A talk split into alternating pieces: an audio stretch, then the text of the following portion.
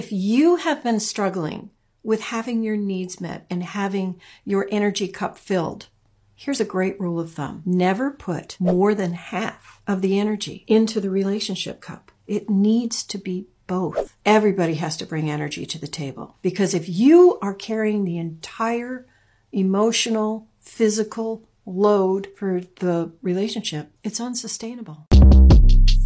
Shortcast Club